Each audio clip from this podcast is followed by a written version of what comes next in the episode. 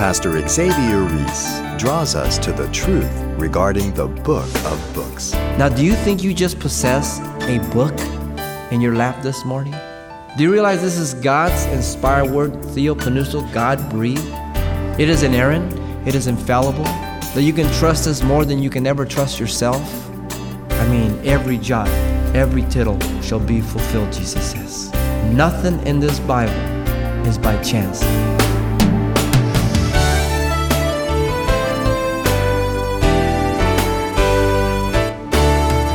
Welcome to Simple Truths, the daily half hour study of God's Word with Xavier Reese, Senior Pastor of Calvary Chapel of Pasadena, California.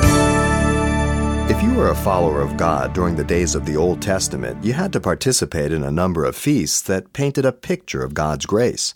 Well, today, Pastor Xavier says that we have all we need to find a lasting relationship with our Heavenly Father in the Bible. Let's join him as he brings us the good news from his study in the book of Deuteronomy. Deuteronomy chapter 16, verses 1 through 17. I've entitled the message The Old Testament Feasts. Moses remind the children of Israel about three feasts here that had to be observed by all male Jews over the age of 20 years of age.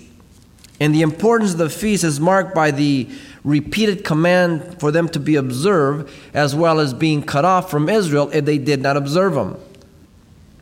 Now, there are seven feasts in total that were given to the Jews to celebrate, all pointing to a future fulfillment.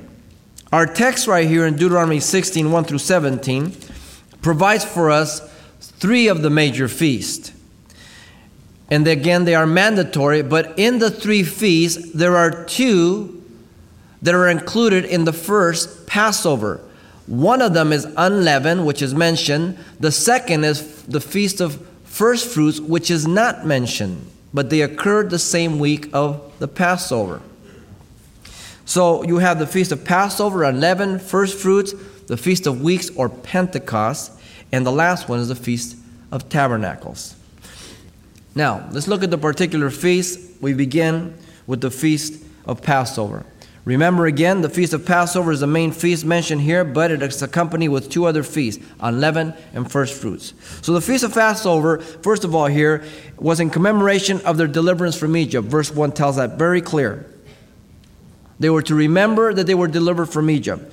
Secondly, they were to sacrifice the Passover lamb at the place where God would choose in verse 2. Now, the day was the 14th day of April. Passover is always the first full moon of spring.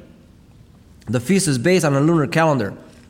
Notice in verse 6 they were to sacrifice the lamb at twilight, at the going down of the sun, as in Exodus at Egypt.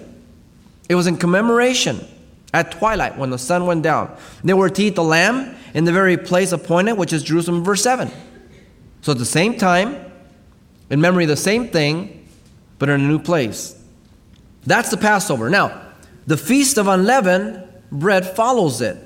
Notice they were to eat no leavened bread with the Passover lamb in verse 3, the first portion. No leavened bread.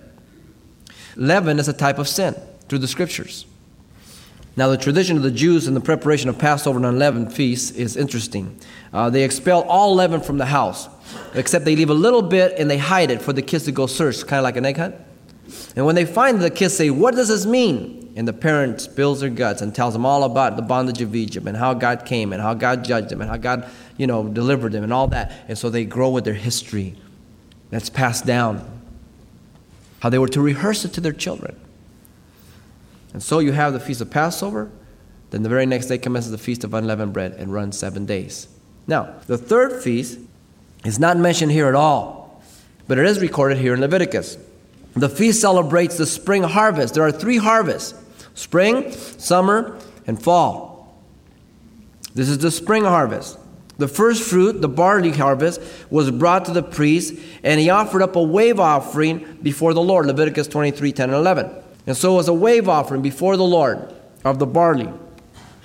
The feast called for a lamb for a burnt offering, dedication and consecration to the Lord. First fruit. You give yourself to God. Grain offering mixed with oil, a drink offering, and it was all to be a sweet smelling aroma to God, Leviticus 23 12 and 13 says. An acceptable sacrifice to God. Those are the feasts that are seen here in the first eight verses. Now, when you get to verse 9 of chapter 16, from 9 on down to 12, you have the Feast of Weeks, or what's called the Feast of Pentecost. He says, You shall count seven weeks for yourself. Begin to count the seven weeks from the time you begin to put the sickle to the grain. Then you shall keep the Feast of Weeks to the Lord your God with the tribute of free will offering from your hand, which you shall give as the Lord your God blesses you. You shall rejoice before the Lord your God, you and your sons, your daughters, your manservants, your maidservants, the Levites whom are within your gate, the stranger and the fatherless and the widow who are among you at the place where the Lord your God chooses to make his name abide. And you shall remember that you were a slave in Egypt, and you shall be careful to observe these statutes. Now, notice that they were to count seven weeks from the Sunday of the first fruits, 49 days, making it fall on Sunday again. Here in verse 9. Now, the feast falls in June. It is the feast of Pentecost. So, when Feast of Weeks, Feast of Pentecost, same feast. The feast celebrates now what? The summer harvest. We already had the spring. There's a summer harvest called the Feast of Harvest in Exodus 23 16. Now, they were to give a free will offering, notice that, of wheat, two wave loaves with leaven, and it's called the first fruits to the Lord in Leviticus 23 17. The first fruits to the Lord as your evidence of your trust, your appreciation to God. Because God gave you the first fruits as evidence that the rest would follow just like He gave you. Now we come to the last feast here in verses 13 through 18, which is the Feast of Tabernacles. Listen to what he says. You shall observe the Feast of Tabernacles seven days when you have gathered from your threshing floor and from your winepress. And you shall rejoice in your feast, and you and your sons and your daughters, your manservants, maidservants, the Levites, the stranger, the fatherless, the widow, who are within your gates. Seven days you shall keep a sacred feast of the Lord your God in the place which the Lord chooses, because the Lord your God will bless you in all your produce and all the works of your hand, so that you surely rejoice. Three times a year, all of the males shall appear before the Lord your God in the place which he chooses, at the feast of unleavened bread, the feast of weeks or Pentecost, and the feast of tabernacles. And they shall not appear before the Lord empty handed. Every man shall give as he is able, according to the blessing of the Lord your God, which he has given you. Notice that the feast here in verse 13 celebrated the ingathering of the year end or the final harvest. The feast was observed by taking a branches, concentrating, I mean, constructing booths to live in for the seven days as a reminder of God bringing them through the wilderness. Now, the feast was to be a time of rejoicing once again for all the blessings of God on the harvest. Verses 14 and 15 are very clear. These are the particular feasts. Now, let's look at the prophetic fulfillment of the feast. Very important the Feast of Passover. Remember, there are three feasts tied up with this one. The Passover was prophetic of the death of Jesus Christ and salvation by his death. John 3:16 says, "For God so loved the world that he gave his only begotten Son, that whoever believes in him should not perish but have everlasting life." The prophet John declared, "Behold the Lamb of God which takes away the sins of the world." In John 1:29, every Jew understood it. They were schooled through thousands of years of sacrifice, substitution. The blood of Jesus saves men from God's wrath, even as the blood on the door and the lintel in Egypt. In Exodus 12, 22 through 23. Romans 5, 9 says that we are saved from the wrath to come.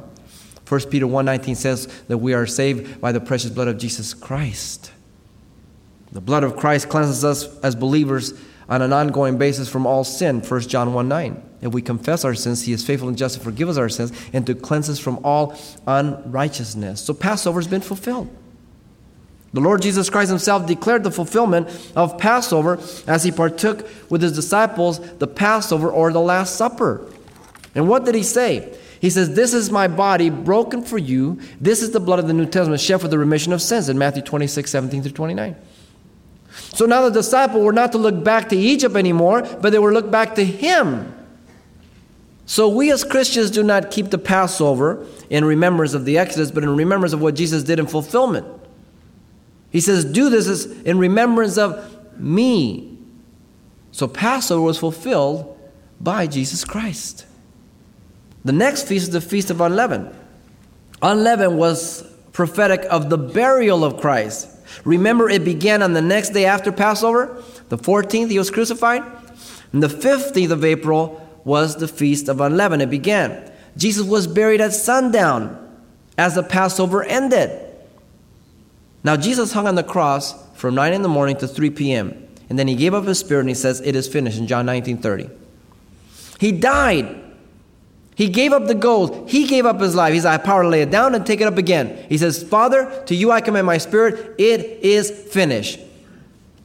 Jesus fulfilled the feast of unleavened.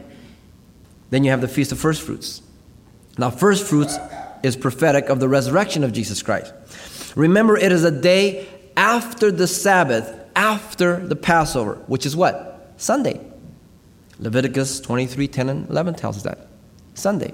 The feast is called first fruit because Jesus was the first fruits of the resurrection as evidence of the others who would follow in his likeness in their own order. 1 Corinthians 15 23 says, Christ the first fruit, and then those in their own order. Do not the scriptures tell us that blessed is he who partakes of the first resurrection, for on him the power of second death has no power over him? You don't want to be in the second resurrection. That's before the white throne judgment. That's for the non believer. You want to be in the first resurrection. So Jesus was the first fruit, the evidence of that which was to follow. The graves were open, and the dead people were seen walking in the streets of Jerusalem in Matthew 27 53, according to Isaiah 26. Now, those individuals in Matthew 27, they were not raised from the dead like Lazarus or like Jairus' daughter.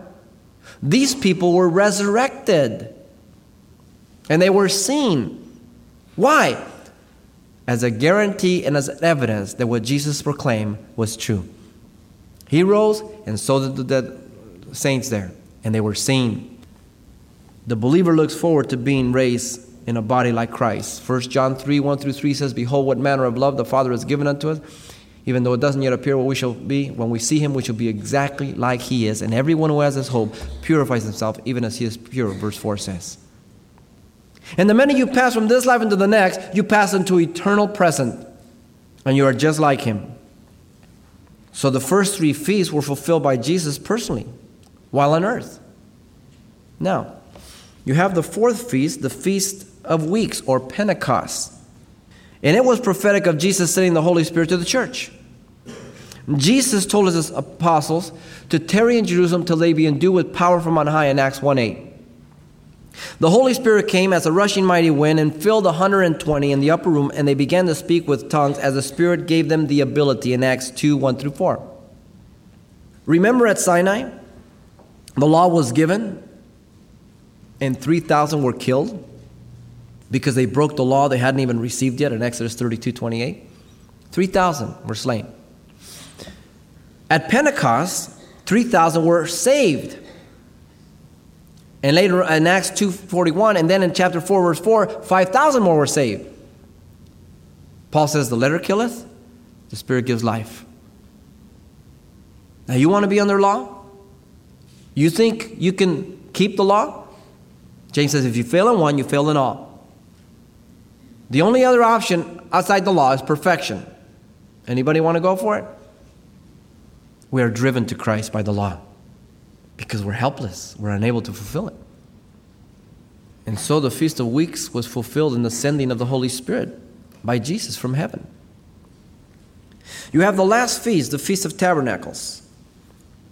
Tabernacles is prophetic of the reign of Jesus on earth for a thousand years following his second return. You get this in Revelation chapter 20, verse 4 through 6. He returns, we come back with him. We have the judgment of the nations in Matthew 25. He separates the sheep from the goats, and he has his thousand year reign in Jerusalem. Jesus will shelter the Jew and those who did not accept the mark of the beast as he reigns from Jerusalem in the kingdom age. The people will have to go to Jerusalem yearly to worship the king and to keep the Feast of Tabernacles. You know that that's the only feast that is continually kept during the thousand year reign? None of the other six feasts are kept, but the Feast of Tabernacles is. We don't know why. Now, if they don't come to Jerusalem to worship the king and to keep the Feast of Tabernacles, they will have no rain, Zechariah 14, 16 through 19 says. Now, does this affect us? No, we're reigning with Christ. We're the bride, remember? We're here with him for a thousand year honeymoon. These are the prophetic fulfillments of the feast all the way through. Now, the only one that hasn't been fulfilled of the five is tabernacles. That's still future. The ingathering, okay? After the seven year tribulation. Now, there is a parallel to human life and the feast that it's really interesting. This is not my studying. There's a guy called Zola Levitt. He's done an incredible, I, I was just amazed as I read this, and it's a neat parallel as we've looked at the feast and the fulfillment of the feast. There's an interesting parallel between the seven feasts and the average pregnancy of 280 days, which is calculated from the first day of the last menstrual cycle before conception. That's the premise.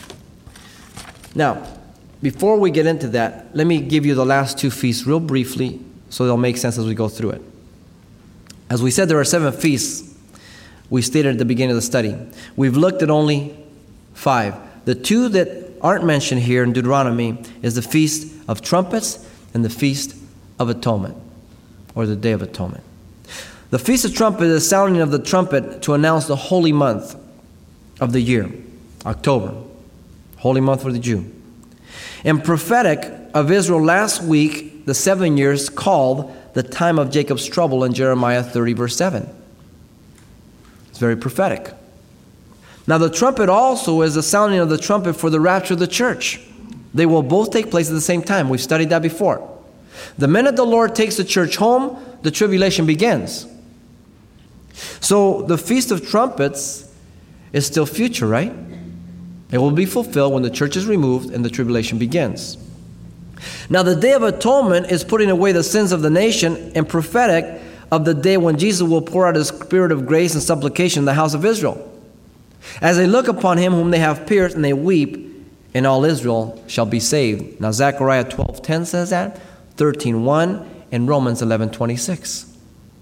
That's still future. Now, having the seven feasts in mind, Notice the parallel between life and the feast, human life and the feast. The feast of Passover, the feast falls on the 14th day of the first month, right? Leviticus told us that. The 14th day of the first month. The egg of a woman appears on the 14th day of the first month. The egg is symbolic of new life, both in the Jewish culture at Passover as well as the pagan at Easter. The feast of unleavened that follows falls the very next night on the 15th of the first month. Do you realize that the egg of a woman is fertilized within 24 hours? Otherwise, the egg passes on. You do not get pregnant on the second, third, or the fourth day. If you don't get pregnant between those first 24 hours, the egg passes on. Which is another interesting concept about atonement and blood. When a woman doesn't get pregnant, how was that egg eliminated? Potential life does not take life, and therefore, how do you atone for it? Through menstrual cycle, blood. Have you ever thought about that? Incredible. The Lord Jesus Christ was planted in the tomb the very next day of the Passover before sundown. Did not Jesus say, except the corn of wheat fall to the ground and die, it abides alone? He was buried, and the result was corn of wheat sprouted up for many. Interesting. The third feast is the Feast of First Fruits. Now, the feast falls, remember, on the first Sunday during the week of unleavened bread. So it could be the next day or as much as six days afterwards. Now, the fertilized egg travels down the tube at its own speed towards the uterus and may take anywhere from two to six days to plant itself on the uterus wall. How interesting. What an interesting parallel. The Lord Jesus Christ rose from the grave, assuring us of life after death as a first fruit. What a parallel with human life. Then you have the Feast of Weeks or Pentecost. That falls on the 50th day after first fruits. Seven Sabbaths. Not from Passover, from first fruits, you count. Now, the embryo becomes a discernible human fetus on the 50th day. How interesting. The Lord Jesus sent the Holy Spirit at Pentecost to give discernible life to the church by regeneration. What a parallel. And the next feast is the Feast of Trumpets. And that feast falls on the first day of the seventh month, October. Now, do you realize that the baby's hearing is fully developed on the first day of the seventh month, according to Williams' obstetrics textbook? On the first day of the seventh month? What good's a trumpet if you can't hear? How interesting. What a parallel. The trumpet God will sound, the church will be caught up to the air to meet the Lord in the sky. 1 Thessalonians 4.16. Then you have the Feast of Atonement. The feast falls on the 10th day of the seventh month. Do you realize the baby's fetal blood that carries the mother's oxygen through the baby's system is changed at this time? The hemoglobin of the blood changes from the mother's dependency to that of self respirating and circulating human being. This change occurs at the 10th day of the seventh month. At that point, the baby is ready to be born, if needful. Coincidence? Maybe. The scriptures tell us that the life of the flesh is in the blood, and that the blood of Christ redeemed us. The precious blood of Christ. Leviticus 17 11, 1 Peter 1 19. The last feast, the Feast of Tabernacles, falls on the 15th of the seventh month, October. The baby's lungs are fully developed at this point. The Lord Jesus breathed into the, his spirit into the disciples in Acts 20 22. And he does that to every person who accepts him. In this last feast, the 15th day of the seventh month, the baby's lungs are fully developed. He is ready to be born. The parallel to human life and the feast is incredible. So we have looked at these feasts in three ways the particular feast, the prophetic fulfillment of the feast, and the parallel to human life to the feast. Now we have gotten a better understanding of Paul's statement of the wisdom of God. Listen to him. All the depth of the riches both of the wisdom and knowledge of God, how unsearchable are his judgments and his ways past finding out. Romans 11:33. Amen. Now, do you think you just possess a book in your lap this morning? Do you realize this is God's inspired word, theopneustos, God breathed, expired literally? It is inerrant, it is infallible. It, in fact, can communicate eternal life to you that you can trust us more than you can ever trust yourself? I mean, every jot, every tittle shall be fulfilled, Jesus says. Nothing in this Bible is by chance. God was not trying to fill pages so that people wouldn't think he couldn't write a big book. Nothing's there to just fill space or just to waste our time. I hope God has opened your understanding to the marvelous design and blueprint of God's plan, even through the feast. And daily, He wants to unravel that reveal things to your heart and to my heart as we seek Him. Pastor Xavier Reese with the simple truth about God's perfect plan for us and you can request a copy of today's study called The Old Testament Feasts. And of course, as always, it's available on CD for just $4. And by the way, this also contains what Pastor Xavier shared with us the last time we were together. So the title to ask for once again is The Old Testament Feasts, or simply mention today's date when you write Simple Truths, 2200 East Colorado Boulevard, Pasadena, California, 91107. Or to make a request by phone, call 800 926 1485. Again, that's 800 926 1485. Or the address once again is Simple Truths, 2200 East Colorado Boulevard, Pasadena, California, 91107. And it's important that you include the call letters of this station when you contact us. Well, Pastor Xavier says we can't escape temptation, but we can defeat it. Find out how when you join him for the next edition of Simple Truths.